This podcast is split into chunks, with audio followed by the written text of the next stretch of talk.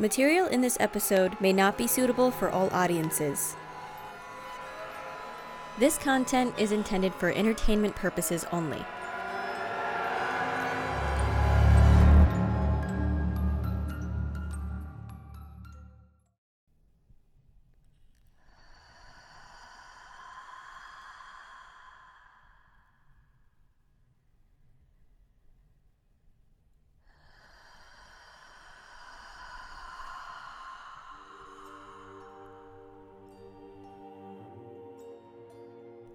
Um, who's she? I feel like I should be a lot more afraid right now, but I'm kind of a little numb at the moment. But that was definitely a transparent thing that just went through the room. Okay, alright, she looked lost. Maybe I should go help her. No, no, we're not doing that. No, it looks like we have a story, so we're gonna pretend like that didn't happen. Alright, today's story is yet another anonymous story. You guys dive in, immerse yourself into the world. I'll be right by your side the whole time, guys, and maybe, just maybe, someday, somebody will be here with me because it's very scary and I do not like being by myself.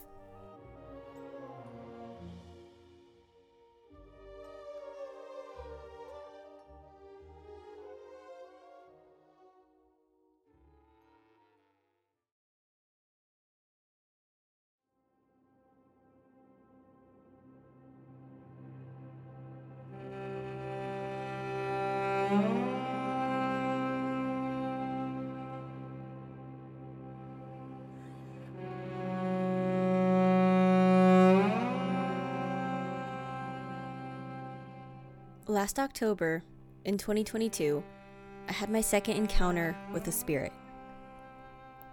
If you are spiritual, you know that the veil is very thin in October. So, a little backstory. Ever since I was a little girl, I could sense unsettling things, especially at night. My room seemed to come alive at night, and at the time, I forced myself to believe it was just horrible nightmares. As I got older, I realized I was constantly seeing shadows at night that should not have been there, but I had never seen an actual spirit appear. After my grandpa passed away, I began to see him in my dreams and actually woke up to an apparition of him standing at the head of my bed, watching my sister and I. And that was my first encounter with an actual spirit. And I have to say, even though it was a family member, it did spook me quite a bit, and I didn't see anything like that again for many years. Flash forward to October 2022. I was 30 at the time and happily prepping for my favorite time of the year, Halloween. The encounters with the shadows had slowly died down over the years, and I hadn't experienced anything too drastic that particular year. I was not prepared for what was about to happen that night.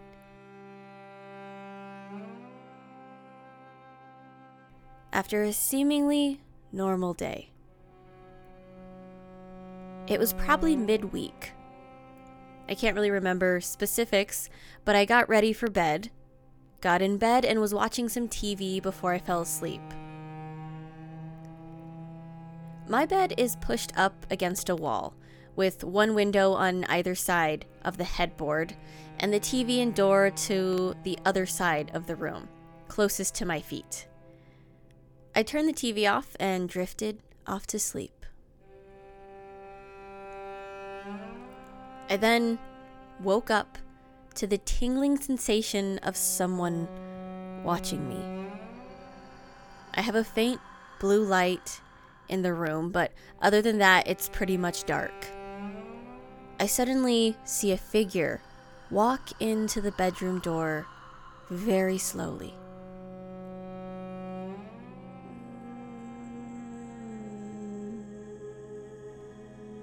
I immediately start feeling around for my cat in the bed. Sure enough, feel his little furry body curled up beside me. that's when a feeling of pure dread washed through my body as I realized that the figure walking through the door was not my cat. I squinted through the darkness and made out a human figure walking toward me. It appeared to be a young girl, maybe about five feet tall, if I had to guess, around 11 or 12 years old. She was dressed in an old Victorian looking floor length gown, pale face. I could make out a bonnet on the top of her head, with her curls peeking out around her fragile face. She was transparent and floating in a slow, direct path towards me as I sat up, unable to move in my bed.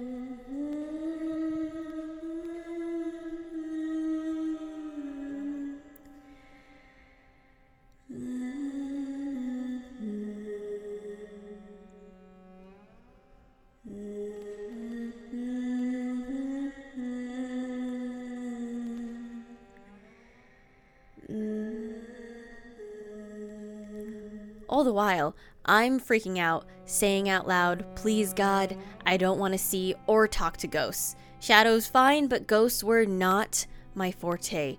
Please, not today, not now. I was frozen there, sitting up in bed, watching as she got closer and closer to me. Suddenly, she turns paths and walks right past the side of me and straight on through my closed window onto the outside. While she was walking past me, I was worried that she would speak to me, but thankfully she didn't. She didn't even notice me as she passed on by with a hollow look in her strange eyes. When I could finally move, I checked my phone to see the time. 3 a.m., of course. It would be the witching hour, a time that haunted me throughout my life. The sense of panic finally settled after she disappeared out through the window, and I suddenly felt sad for this girl. I got this feeling that she was a young soul, lost or trapped, walking around our plane, unfulfilled and forgotten. Given her attire, she had been wandering around this world as a spirit for quite some time, maybe even centuries.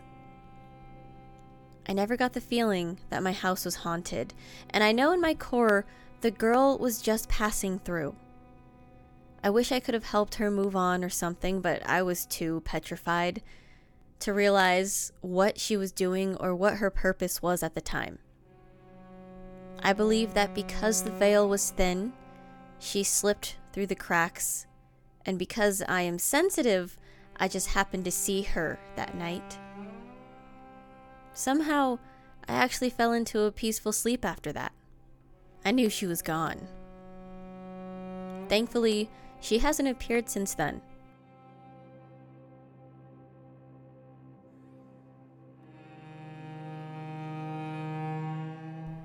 But sometimes, when I awake at 3 a.m., I can't help but to think of her floating mindlessly through this world on an unending path of darkness.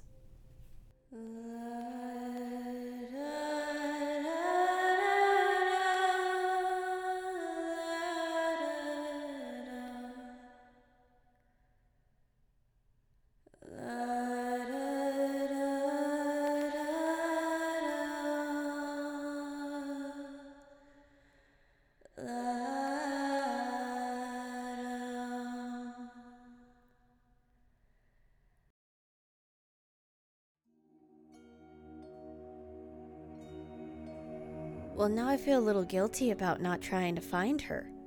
But she was a little scary, and I don't think that's my fault. But I probably shouldn't talk to you guys about this. I should probably find a therapist. Anyway, I'm gonna try to find my way back home. Hopefully, I don't get sucked in by another story on the way. And maybe when I get home, somebody can tell me what the heck is going on because I still don't understand why I'm being sucked into all these stories.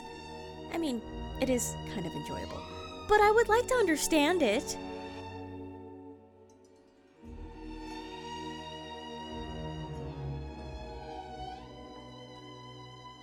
To anyone out there who has their own true story of the unexplained, go on over to talesfromthewindweaver.com and submit your story.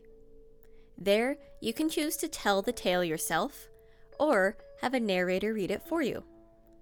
Until next time, thank you for listening to Tales from the Windweaver.